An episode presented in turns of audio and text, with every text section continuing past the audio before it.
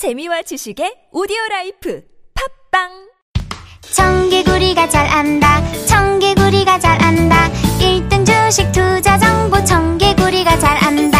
청개구리가 잘 한다. 청개구리가 잘 한다. 1등 주식 투자 성공률. 청개구리가 잘 한다. 다른 생각, 남다른 수익률. 청개구리 투자 클럽. 숙취 해소제 평소에 어느 제품 드세요? 전 주석혁명 플러스죠. 주성분인 쌀겨왁스가 알코올을 분해 간에 부담 없는 숙취 해소제니까요. 몸속 알코올을 직접 분해하는 주석혁명 플러스 술자리 후 몸이 정말 가벼워졌어요 숙취 해소의 혁명. 주석혁명 플러스.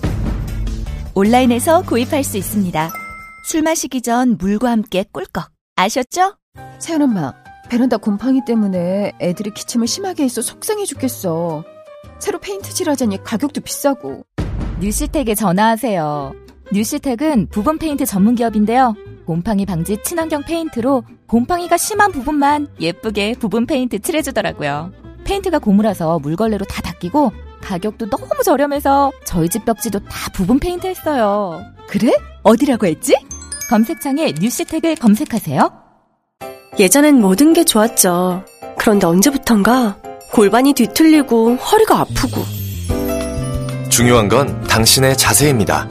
이젠 바디로직을 입고 걸으세요. 바디로직이 당신의 몸을 조율해줍니다. 매일매일 입고 걷자. 바디로직. 소중한 분께 바른 자세를 선물하세요. 건강의 시작, 바디로직. 입자, 걷자, 골반 차렷, 바디로직.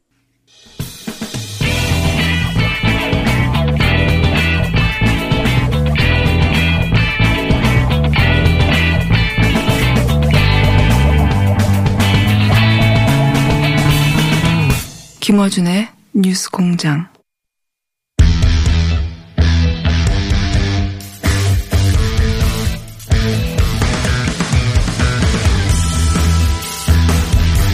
안성의 막춤.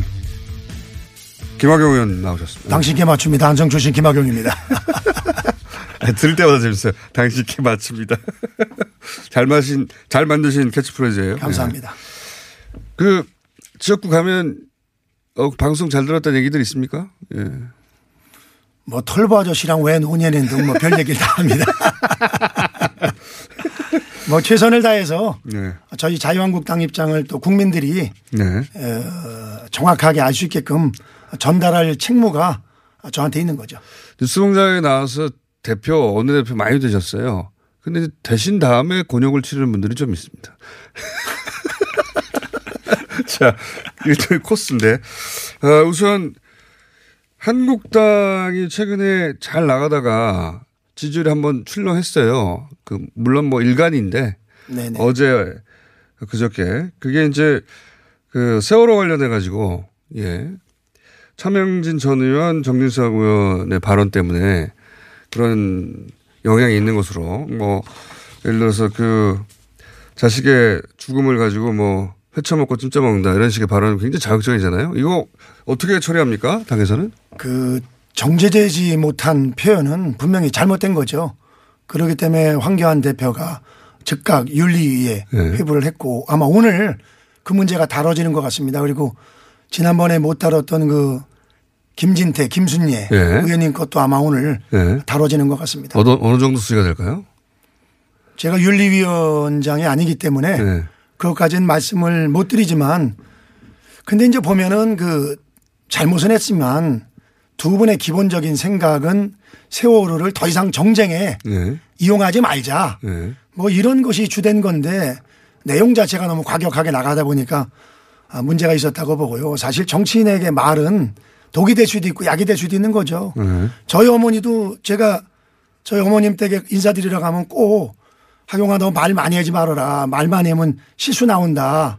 이런 말씀을 하시는데 뭐 정치인이 정말 조심을 해야 되고요. 이거는 자유한국당뿐만이 아니라 민주당도 마찬가지라고 생각이 됩니다. 사실 막말 빈도로 보면은 민주당이 좀 더 많거든요. 아, 그래요? 그래서 네. 이번 기회에 정말 최근에, 최근, 최근에 들었던 민주당의 가장 극악무도한 막말이 뭡니까? 뭐 하도 많아가지고 제가 다 말씀드리기는 뭐하고요. 네. 하나만 말씀해 주십시오.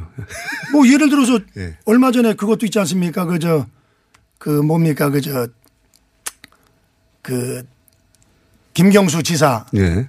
1심 예. 재판 끝났을 때 민주당에 책임 있는 세 분이 사실은 거의 막말 수준으로다가 그 법조계를 예. 그야말로 겁박하는 그런 음, 발언을 하신 1심 적도 있죠. 판결에 대해서. 예. 저희 정치권에서 그런 자정 노력을 좀 해야 된다고 보고요. 사실 저도 다혈질이라 가끔가다 말실수를 하거든요.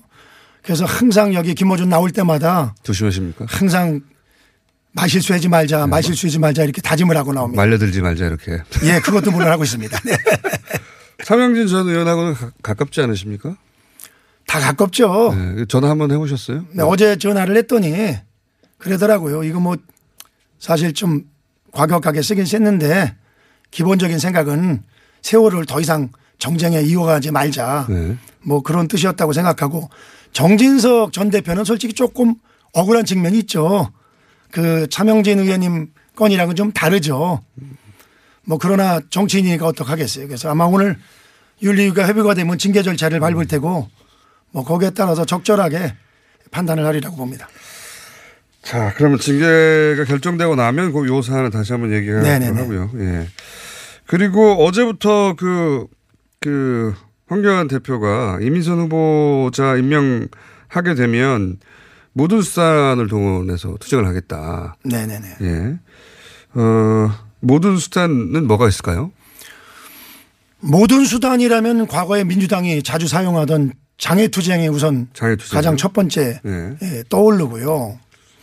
근데 저는 이렇게 생각합니다. 대통령께서 그 이미선 후보자에 대한 임명은 당연히 철회하는 것이 맞지만 만약에 정서원하시면은 보류하는 것이 맞다. 한간의 소문은 오늘 뭐 의국에서 전자결제를 한다는 말씀이 계시는데 이건 국민에 대한 도리가 아니라고 생각이 됩니다. 왜 이 말씀을 드리냐면은 지금 박영선 그리고 김현철 예. 두 장관 국민 여론 비판을 무릅쓰고 강행한 지가 벌써 지금 이제 열흘 지날 거거든요. 네.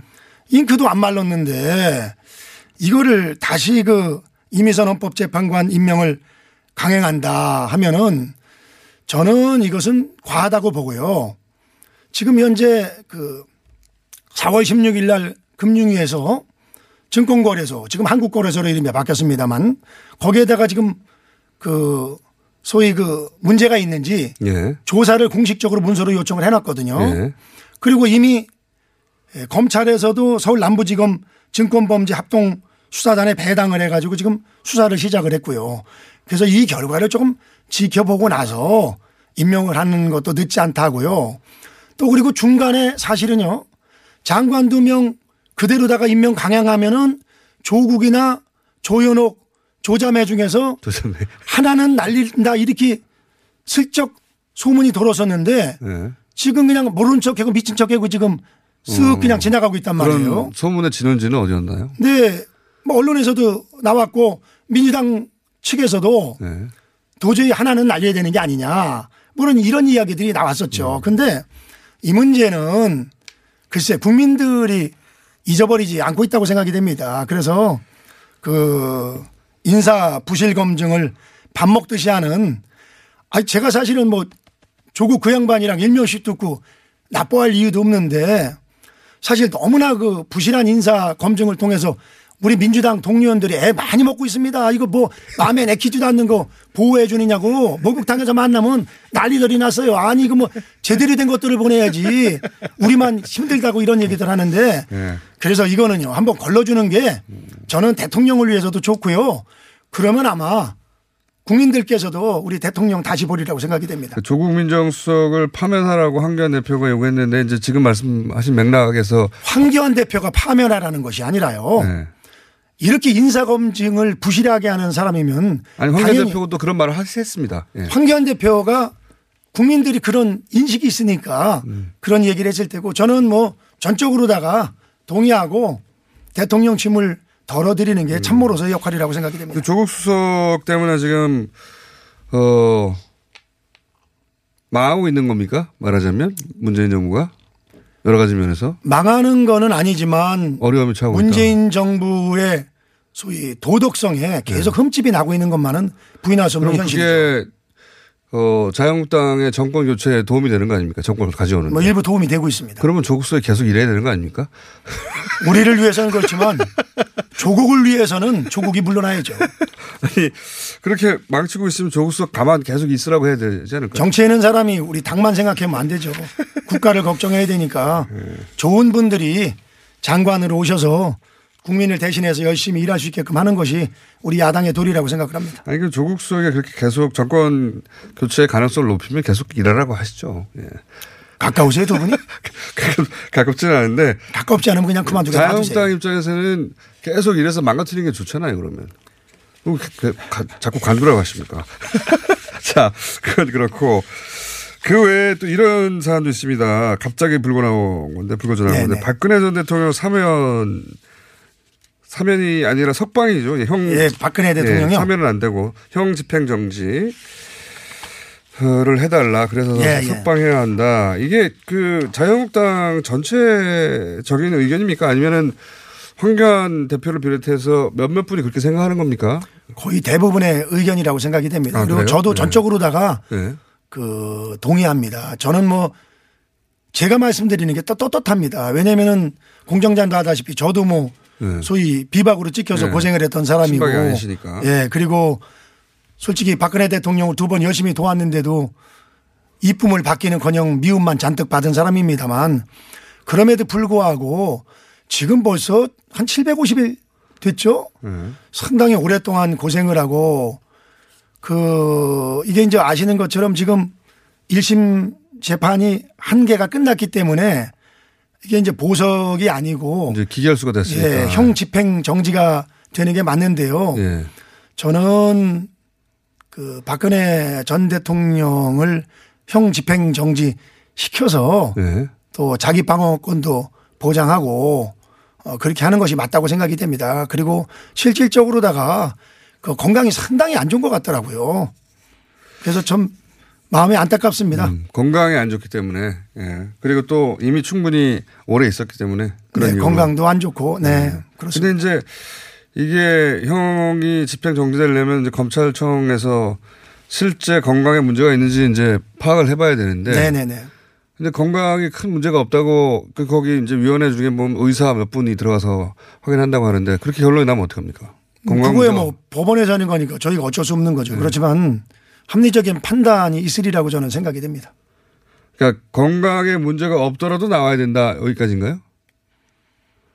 솔직히 그러면 좋지만 네. 저는 개인적으로다가는 근데 우리나라라는 게 법이 있는데 네.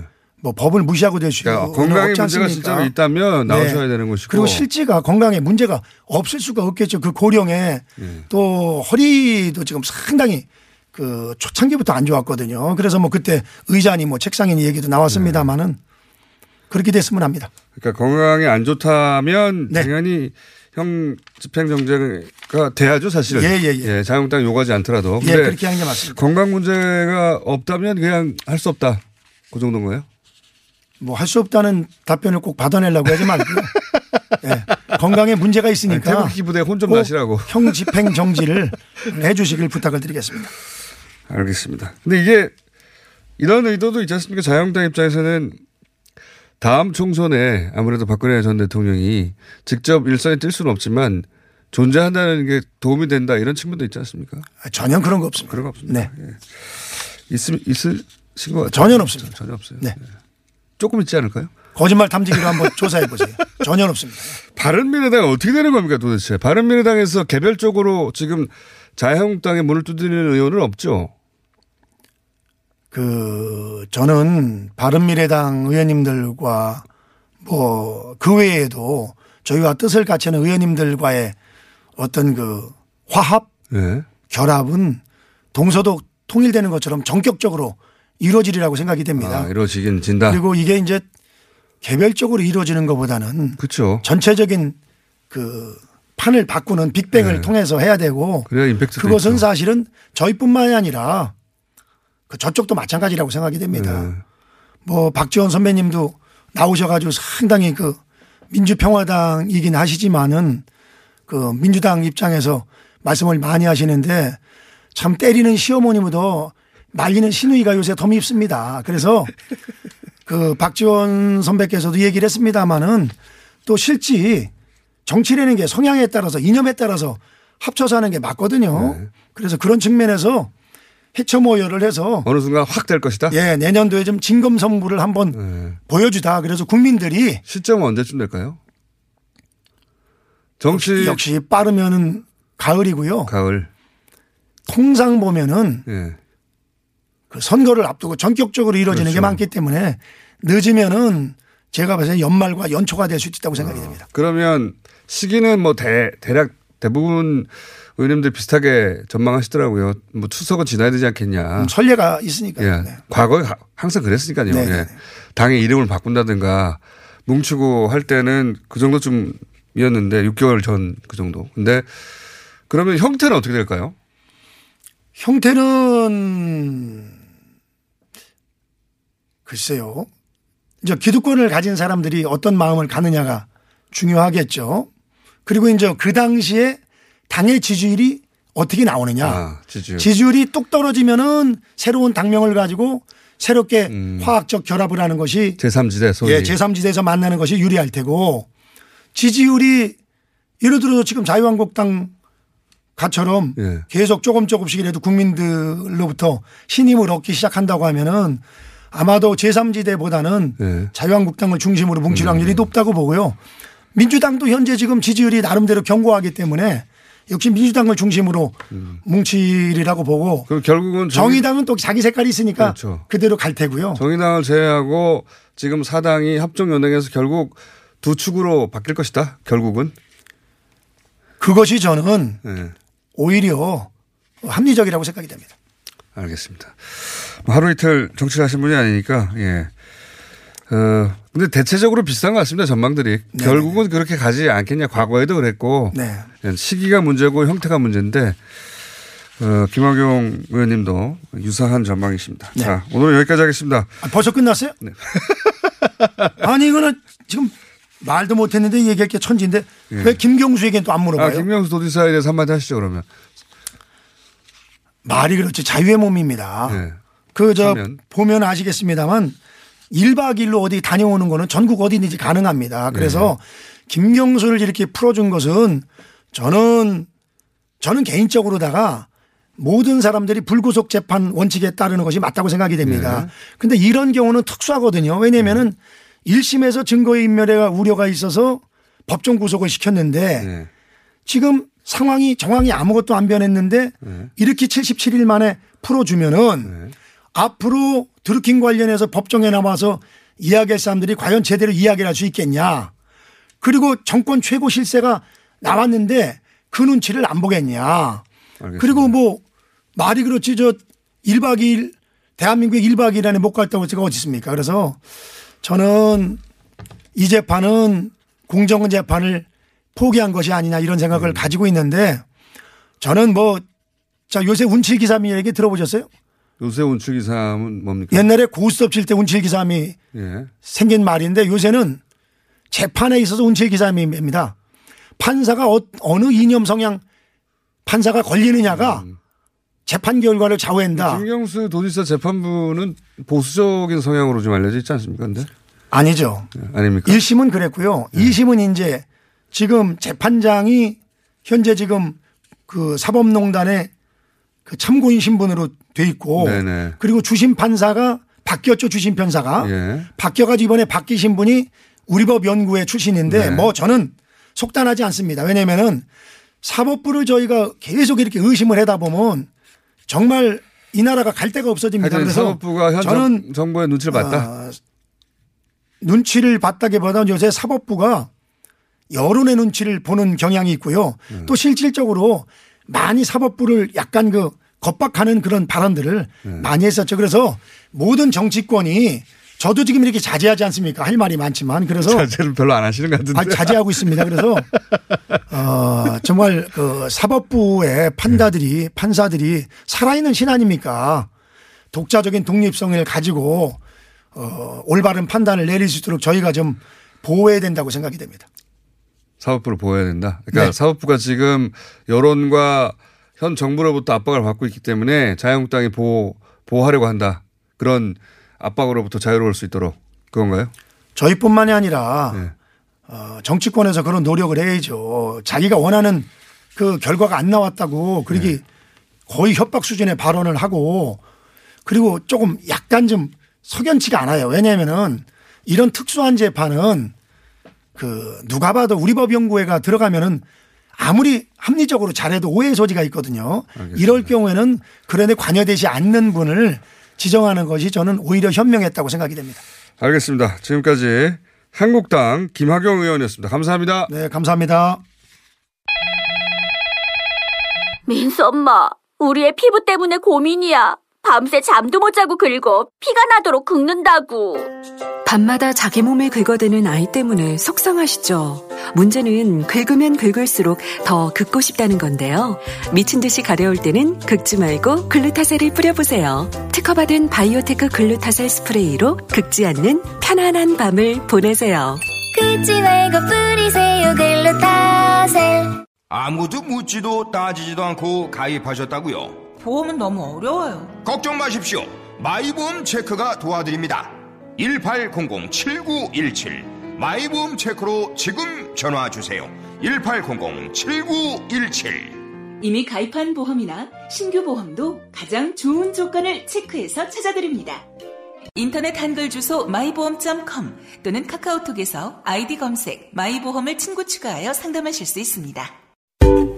서울 시민 여러분, 안녕하세요. 태양의 도시 서울을 만드는 좋은 방법이 있어서 알려드립니다.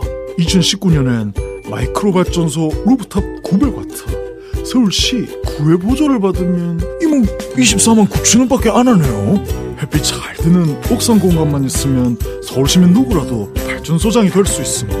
070-4900-4686 검색창에 마이크로 발전소. 저 서울시장 아닙니다.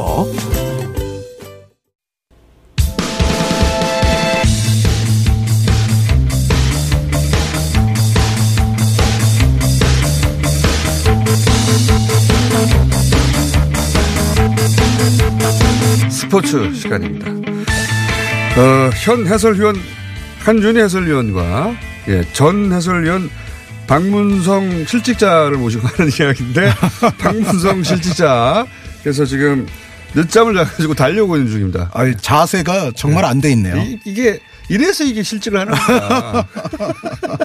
그래서 한준희 위원가 먼저 이야기를 나누다가 네, 안녕하세요. 예, 안녕하십니까. 조금 있다가 황교익 선생님도 이제 들어와서 소고기 얘기도 좀 하다가 아, 그럼 오는 대로 들어와 앉는 그런, 그, 예, 그런 코너가 되겠군요. 축구 얘기하다가 네. 소고기 얘기하다가 자, 아, 이번 주는 꼭 축구 얘기해야 된다. 스포츠 그렇죠. 얘기. 네.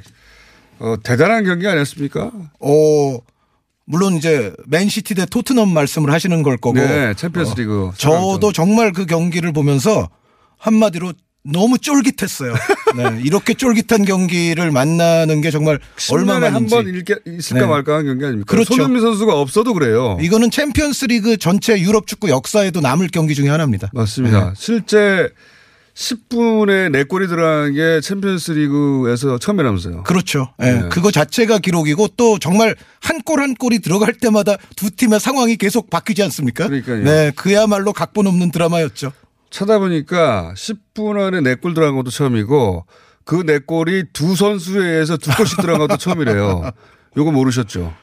어, 그, 저, 그, 저는 오히려 그런 통계 이런 거에 크게 신경 쓰질 않습니다. 네. 네, 축구 내적인 면을 저는 탐구하기 때문에. 네. 예. 통계를 몰랐다는 얘기고요, 그냥. 아니, 저도 이거 일어나서 보면서 새벽 4시인데. 네. 이거 안, 이거 안 봤으면 어떡할 뻔 했나 싶었어요. 근데 굉장히 궁금한 거는 네. 그거를 그렇게 보시고 뉴스 공장이 방송이 잘 혀가 되시는지. 꼬부라지죠. 근데 너무 그 극적인 경기였기 때문에 제가 그 뉴스 공장 처음 시작할 때 저희 김문진 기자하고 얘기를 나눠보려고 그랬는데 축구를 전혀 몰라요. 어, 네. 네. 안타깝네요. 선수가 골을 넣는 것도 몰랐어요. 그러니까 그것까지는 알기 십상인데 얼마나 답답했겠습니까 제가 이 기쁨을 즐거움을 흥분을 나눌 사람이 없어가지고. 근데 이게 뭐랄까요 축구 한 경기에 들어갈 요소가 다 들어갔잖아요. 네. 오프사이드냐 아니냐. 그 다음에 핸드볼이냐 아니냐. 비디오 판도, 네, 승부 네. 뒤집어지기. 예, 예, 예, 예. 그 그런 것도 다 들어갔는데 근데 특히 오프사이드냐 아니냐는 두 번째로 얘기를 나누기라고 핸드볼이냐 아니냐. 그, 그 멀대 같은 그 친구 그 요렌테. 요렌- 요렌테. 네. 요렌테 골이 들어가면 토트넘이 올라가는 것이고. 그렇죠. 예. 네. 골이 안 되면 맨시티가 올라가는 건데 보기에는 팔에 맞은 것 같았거든요. 제 생각에는 지금 현재 축구 룰상으로는 예. 정심이라고 보여집니다. 아, 그래요? 네, 왜 요- 그렇습니까? 예, 요렌테 선수가 팔에 분명히 맞긴 맞았어요. 그러니까 그러니까요. 예, 우리 저 어, 비디오상에도 팔 근육이 약간 출렁하는 게 보이거든요. 그러니까 미세하게. 예, 그래서 어, 팔에 맞은 건 맞았는데. 네. 맞았는데. 근데 제가 그 장면을 봤을 때는 요렌테 선수가 팔을 안쪽으로 접고 있었고 그러니까 접으려고 하는 와중에 예, 예, 예, 예. 거의 붙었을 때 맞긴 했죠. 그리고 요렌테 선수의 뭐 의도를 제가 뭐 어, 관심법으로 알 수는 없지만은 그 동작을 봤을 때는 어, 뭐 의도적으로 팔로 뭔가를 하려는 거는 전혀 아니었어요. 팔이 몸에 붙었다 안 있다는 중요하지 않습니까? 아 물론 그 이제 자연스러운 실루엣에 가까운 것이 핸드볼이 안 되게끔 하는 요소로서는 굉장히 중요한데 어쨌든 네. 이 장면에서는 그 자연스러운 실루엣에서 팔이 크게 벗어나지도 않았을 뿐 아니라 요렌테의 의도가 기본적으로 팔로 무언가를 하려는 것 같지는 않았습니다. 그러니까 팔을 몸에 붙였다 하더라도 그 몸을 그렇죠. 그 골대를 향해서 움직였다든가 그게 예, 아니라 약간 팔을 바깥으로 이렇게 빼면서 뭐 볼을 어. 쳤다든가 그런 동작은 전혀 아니었고. 어 그런데 이제 앞으로 이제 에, 최근에 이제 피파가 논의가 된 것이 뭐냐면 앞으로는 이제 룰을 좀 미세하게 개정을 해서 어떻게 기생합니까? 골에 관련된 네. 그러니까 공격 측이 골을 넣는 상황에 관련된 팔에 맞거나 손에 맞는 행위는 예. 그것이 설사 의도가 없어 보였더라도 아. 결과가 워낙에 치명적이 되므로 이것은 무조건 노골로 처리하게끔 앞으로는 바뀌는데 아하. 현재 상황으로는 그 정도라면은 심판 입장에서는 자연스러운 비의도적인 아. 상황으로 볼 여지가 충분하고 그렇게 생각한다면 저는 그 비디오 판독의 에, 에, 판정이 옳다고 생각합니다. 아, 그렇군요. 그러니까 팔에 맞았었던 건 분명하고 어 그리고 그 팔에 맞았던 게 의도가 없다라는 정도로 종합 판단한 것 같은데 네네네. 그래서 지금 규정에는 맞는데 네. 앞으로는 의도든 아니든 팔에 맞기만 하면 무조건 노골이 된다. 특히 이제 공격 측이 뭔가 손이나 팔로 볼을 건드려서 그 상황으로부터 이득을 받아서 결국은 골까지 됐을 경우에는 음. 의도를 안 따진다. 네, 그거는 결과가 너무 치명적이라서 앞으로는 개정하기로 되어 있습니다. 네. 그 말은 맞네요. 예, 듣고 보니까. 그래서 골로 인정된 것은 어, 정확한 판단, 판정이었다. 네, 정심이었고 그러니까 두 가지 비디오 판독은 모두 옳았다. 아, 네, 오심이 아니라 정심이다. 자, 그러면 두 번째 그 옵사이드 이건 이제 경기를 안 보신 분들은 저 사람들이 무슨 얘기하나 싶을 텐데 그럼 영상을 보십시오 찾아서. 아, 요즘 영상 찾아보시기 쉽잖아요. 그러니까요. 네, 네. 저는 이 얘기를 해야 되겠습니다. 자, 어, 옵, 옵사이드가 아닐지도 모른다라는 사람도 있고 지금은 좀 정리된 것 같아요. 근데 그, 어, 스포티비에서 해설하는 모 해설위원이 저희 방송에서도 나왔던 모 해설위원이 옵사이드가 아니라고 했어요. 예. 이 자리에 없으니까 혼내주시죠. 예. 어, 제가 그 경기 끝난 직후에요. 예. 그 해설위원과 한 10분 정도 통화를 했습니다. 내용은 더 이상 말씀드리지 않겠습니다. 네. 혼, 혼을 내주셨습니까? 예. 어, 통화를 했고 왜냐면은 그, 어, 끊고 나서 한 30분 후에 그 해설위원에게서 제게 다시 전화가 왔어요. 예. 형, 모 사이트 저 아이디 좀 어, 가르쳐 줘. 뭐 이런. 왜냐면 그 당시 그 중계를 하던 유일한 라이브로 중계하던 해설위원은 그분이었어요. 네. 스포티비에서 중계했으니까. 그러니까 순간적으로 착각을 좀 한 거예요. 그 한준희 박문성 위원은 중계를 못 하고 있었고, 아, 박문성 위원은 유튜브에서 혼자 중계하고 있었어요. 네. 아, 하고는 있었나요? 혼자 중계하고 네. 있었다고 하고 있습니다. 네. 집에서, 방에서. 네. 그건 아무나 할 수 있죠. 예. 근데, 아. 그, 근데, 유일하게 그분이, 예. 어, 공식적으로 중계하던 그분이, 어, 업사이드가 아니다라고 말씀하셨어요. 아, 그러니까 이제 그거는 그게 한 문장이 제가 맥락에 안 맞게 한 문장을 사용했다라는 이야기를 이제 그 친구에게도 했는데요. 그 한 문장이란 건 뭐냐면 굴절은 상관이 없다. 네. 뭐그 문장이에요. 근데 굴절이 우리가 상관이 없다고 할 때는 이제 이런 상황입니다. 자, 여기 상황 설명을 좀 드릴게요. 못 보신 분들을 위해서. 그 공을 공이 이제 공격수한테 도달하기 전에 누군가한테 맞았어요. 그래서 굴절이 일어나는 겁니다. 그러니까 그 굴절을 일으킨 사람은 의도가 없었던 걸 패스할 요 상황이에요. 근데 굴절을 우리 편이 했냐 상대편 수비수가 했냐 여기를 따지게 되는 거죠. 그렇죠. 네. 그러니까 그 이제 경기 중에 해설에서 그런 표현이 나왔잖아요. 굴절은 옵사이드와는 뭐 상관없다. 무관없다. 아. 그런데 이 맥락은 그것과는 관계가 없는 맥락이었어요. 그러니까 네. 그, 그 문장을 사용할 수 있는 맥락은 공격 측이 공격 측에게 이제 패스를 하는 상황에서 네. 중간에 이제 수비수에게 의도치 않은 굴절이 뭐 순간적으로 좀 일어날 수 있잖아요. 그러니까 상대편에 맞았을 때 하는 얘기 아닙니까? 네, 그렇죠. 그러니까 수비 측에 맞았을 때 예. 그런데 아 이거는 예를 들어 근데 애초에 옵사이드 위치에 있는 상황에서 뒷동료의 몸으로부터 볼이 떠날 때 앞동료가 이제 옵사이드였다면 예. 그거는 굴절 뭐 그거 따지지 않고 이거는 옵사이드입니다. 뭐 이제 그렇게 해설하는 상황에서는 그 굴절이 상관없다는 말을 쓸 수가 있어요. 예. 근데 지금 이 상황은 그 공격 측이 결국 공격 측에게 볼을 준 거거든요. 그렇죠. 어, 그 굴절이라는 것 자체가 공격 측 선수의 몸에서 볼이 떠나면서 그 순간에 앞에 있는 공격 측 동료가 옵사이드 위치에 있었던 거기 때문에 이거는 굴절을 얘기할 필요도 없는 장면이에요. 기본적으로는. 자, 요거는 이제 축구 규칙을 잘 모르시는 분들을 위해서 제가 쉬운 버전으로 설명드리겠습니다. 그러니까 업사이드는 들어보셨을 것이고 네. 최종 수비수보다 마- 앞에 있으면 안 된다. 상대 공격이 그건데 여기에 공이 누군가에 맞고 갈 수가 있잖아요. 그렇죠? 누군가에 맞고 갔는데 상대편 수비에 맞고 가면 그럼 업사이드가 아닌 겁니다. 그런데 우리 편한테 맞고 가면 설사 그 우리 편이 아무런 의도 없이 서 있다가 엉덩이에 맞고 갔다 하더라도 우리 편이기 때문에 업사이드 되는 거죠. 그런데 그거를 어, 모 의원이 저희 방송에도 한번 나오셨어요. 예. 모 의원이 잘못 말해서 큰 어, 혼꾸녕이 전, 전, 전국에서 일었다. 축구 팬들로. 근데 이제 굴절에 관한 단어에 있어서 예. 이제 과거부터도 이제 예, 상황은 다르지만 굴절 관련 논란들이 좀 많이 있었잖아요. 이제 그러다 보니까는 굴절 하면서 어 굴절은 옵사이드 따질 때 안 치는 거지? 뭐 이제 그런 식으로 생각이 아마 저는 순간적으로 꼬였다고 생각을 합니다. 수 있으나 네. 해설위원은 그러면 안 되죠. 아 지금 없 없다고 좀 너. 저는 자주 보는 사람이기 때문에 제가. 손흥민 선수를 평가해 주시죠. 그날에. 손흥민 선수는 네. 이제 토트넘의 역사에 그리고 잉글랜드 축구의 역사에 네. 유럽 축구의 역사에 영원히 남는 선수가 될 것 같습니다. 그런 거 같아요. 네, 맨체스터 과장이 아니에요. 과장이 아닙니다. 네, 네. 그러니까 맨체스터 시티라는 정말 엄청난 규모의 클럽. 네. 어, 특히 프리미어 리그 안에서는 뭐 최대의 재정 규모를 자랑하는 클럽 아닙니까? 어, 선수 몸값으로 해도 갑이죠, 갑. 예, 토트넘보다는 맨시티가 훨씬 우위에 있고 뭐펩 과르디올라는 라는 또 아주 정말 불세출의 전술적 명장을 데려와서 팀을 또 잘 만들었고 이런 팀인데 이 팀을 결국 1차전에 한 골, 2차전에 두 골로서 맨시티를 무너뜨렸어요. 총 4골 중에 3골을 넣었어요. 그렇죠. 어, 결국은 뭐 손흥민 선수에게 과르디올라 감독과 맨시티가 녹아내렸다고 해도 과언이 아닐 정도로 이거는 녹아내렸다 더 네. 부드럽고요. 부서졌다. 망가졌다. 네, 파괴됐다. 네.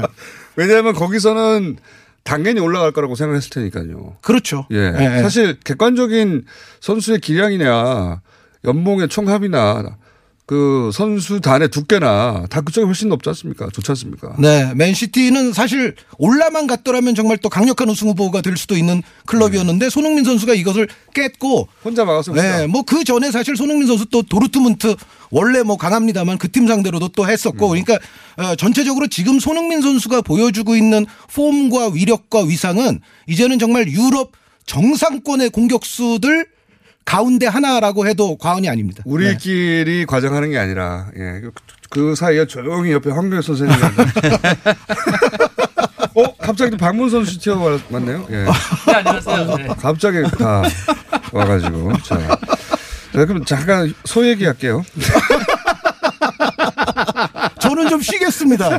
안녕하십니까 황 교수님. 네, 안녕하세요. 황교익입니다. 예, 옆에 이제 어, 어, 자체적으로 어, 실직 상태에서 해설하고 있는 정일성 해설위원 나오셨습니다. 네, 안녕하세요. 네. 네. 근데 박문성 같은 출연료면은 제가 너무 오늘 손해 본 것 같아서 그렇죠. 어, 저를 좀 휴식시켜 주시길 바랍니다. 네.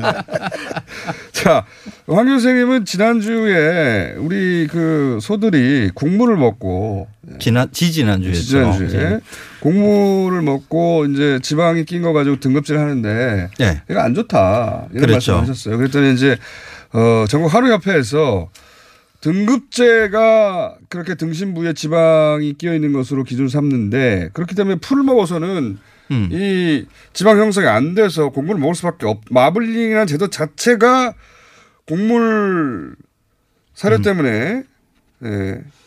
그, 그, 어, 곡물 사료를 뭐랄까요, 어, 먹을 수밖에 없게 만들고 있다.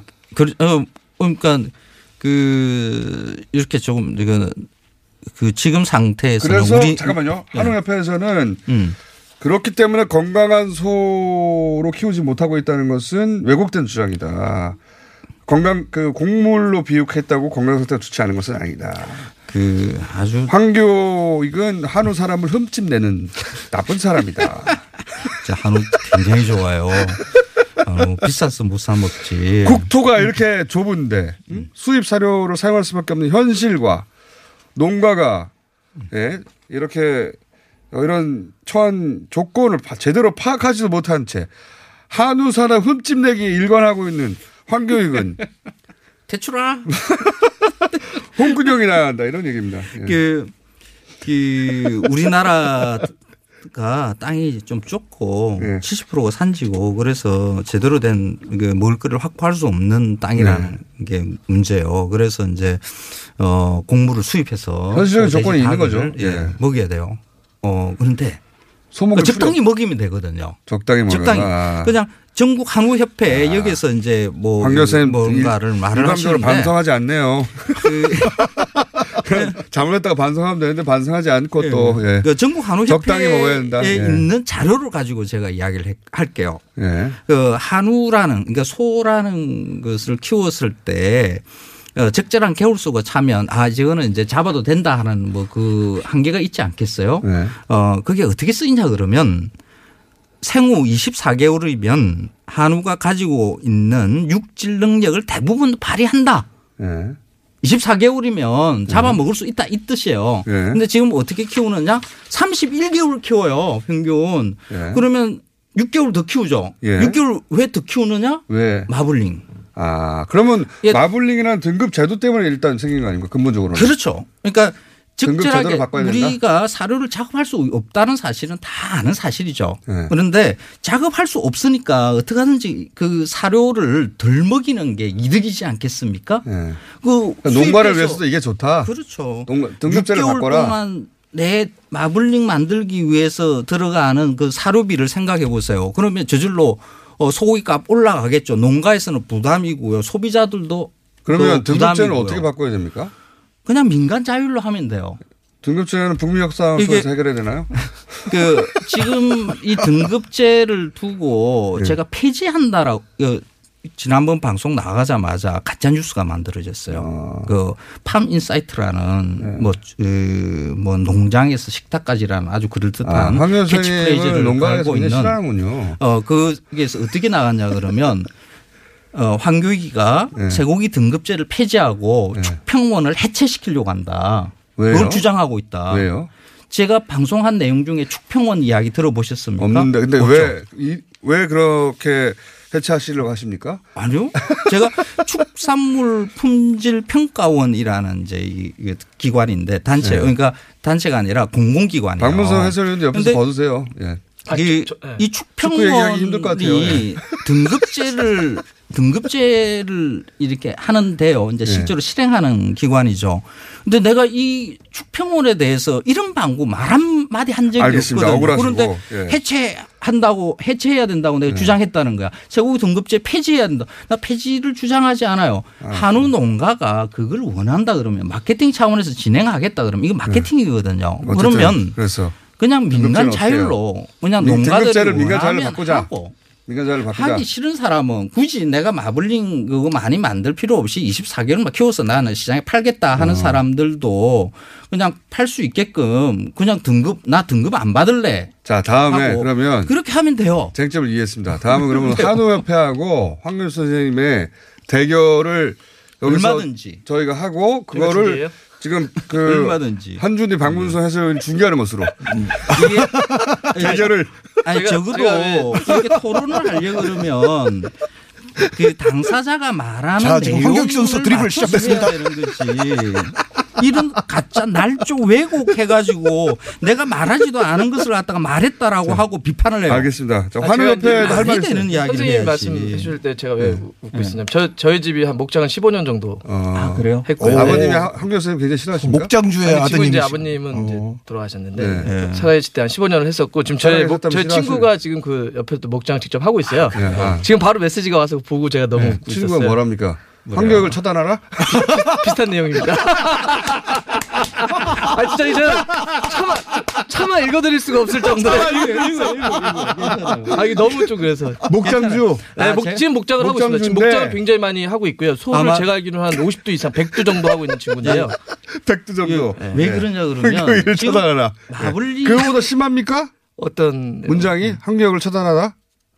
비슷한 정도의 자, 박문성 선수 친구분이 교체 멤버로 등장해서 조커 역할을 하고 있습니다. 어, 네. 지금 마블링 중심의 등급 제도에서는 특불 받으면 무조건 가격이 높게 나오거든요. 그러니까 그렇게 알겠습니다. 지금 쭉 하여튼 그 이건 제도적 시스템적인 문제다. 그냥 이 제도가 그냥 유지되기를 원하는 거죠. 그런데 이 제도를 유지를 한다고 해서 그러면 한우가 에, 다른 나라의 고기에 비해서 경쟁력을 가지는가? 아니요, 가질 수가 없어요. 지금 알겠습니다. 이미 곡물 사육을 하는 것들이 많이 생겼거든요. 호주에서도 와규를 생산하고 있고요. 일본의 그 소가 우리나라에 들어올 가능성, 소고기 들어올 가능성도 있고 시간을 경쟁력이 쓰셨어요. 없어요. 이제. 알겠어요. 자, 한우협회에 직접 나와서 붙어보시고 장문선 전 해설위원 뭐라 축구 얘기 한 번만 좀 아, 시켜주세요. 그러니까요. 잠깐만요. 일단 황교 선생님 그 손흥민 선수 골 넣는 거 보셨어요? 어, 그 스포츠 뉴스 이럴 때 조금씩. 따로 찾아보시진 않고 영상을? 그럴 것까지는. 골 넣는 거 보고는 뭐라고 뭐 한마디 아, 하셨습니까? 잘하는구나, 뭐. 잘하는 아, 잘 아, 잘 넣었다. 그렇죠. 예, 네, 그럼 그렇죠. 잊어버리셨죠. 예. 한우 등록지 어떻게 된 거야? 그다음에 그렇게 돌아가셨죠 다시. 축구에 자, 그런 관심이 상태고. 아, 저는 한우에 관심 많은데. 박문성 해설위원은 네네. 이미 이 앞에 이제 어, 옵사이드하고 핸들링 아 했어요? 다 했어요. 할 말이 별로 없어요 지금. 뭐라고 얘기하셨는지 잘 모르겠지만. 잘 해, 그러니까 둘다 잘 판정 난 것이다. 국내 모 해설위원 있잖아요. 예, 스포티비에서 해설하고 아. 있는 그분은 어, 업사이드 아니라고 했는데 크게 잘못된 판단이고. 저 개인적인 멘트 하나만 하겠습니다. 네. 지연아 미안하다. 예. 어, 퇴출돼야 되는 게 아닌가. 저도 어제 뭐 그 문제는 이미 뭐 칼럼 통해서 한번 얘기를 해서요. 예. 잘못된 어, 그. 옵사이드 맞다. 예, 그 해설위원 잘못했다고. 아니요, 옵사이드 맞다. 자, 손흥민 선수가 해낸 일에 대한 평가를 하고 있었던 맞습니다. 아, 네네. 네. 그 역사에 남을 것이다. 그러니까 한국 선수이기 때문이 아니라 대단한 역할을 했다. 그러면 선수의 기량에 대해서 말씀해 보시죠. 의미고 그날의 기량에 대해서는요.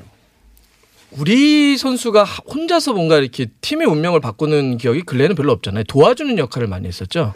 맞습니다. 네, 그러니까 예를 들어서 박성 선수 같은 경우도 끌어가는 것보다는 좀 도와주는 역할을 많이 했고 대체로 우리 선수들이 유럽에서 뛸 때는 중앙보다는 거의 다 측면이 많아요. 그래서 음. 왜냐하면 중앙은 끌어가야 되는 역할인데 손흥민은 지금 중앙에서 그 역할을 해내는 거잖아요. 결정짓는 거죠. 네. 네, 그게 대단한 역할이고 그것도 상대가 맨시티라고 하는 데고 네. 거기 회장은 물주는 이제 만수르라고 하는 대단한. 만수르 그 유명한 예, 만수르. 예, 아 이제. 아시는구나. 예, 예. 황교안 선생님 만수르 처음으로 반응하셨어요.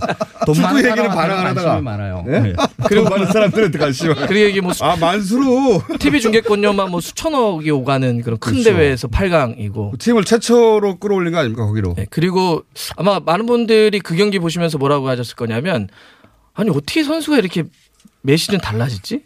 이런 음. 거잖아요. 그동안 보면 손흥민 선수는 볼을 갖고 있을 때 볼을 드리블하고 치고 나가는 속도나 양발로 마무리하는 게 좋았는데 그날 경기 같은 경우는 볼이 없을 때 움직임도 너무나 좋아졌고 전문용어로 off the ball. 네, off the ball 움직임. 상황. 그러니까 on the ball만 강했던 선수가 off the ball도 강해지고 또 어려, 하나는 어렵게 느끼지는 아무것도 아니에요. 공 없을 때 잘 뛰어다닌다는 겁니다. 예전에 off the 박지성이 ball. 거 잘했잖아요. 예. 그런데다가 그날 경기는 이제 수비 방금 끄덕끄덕했습니다. 알아들었다고 저희.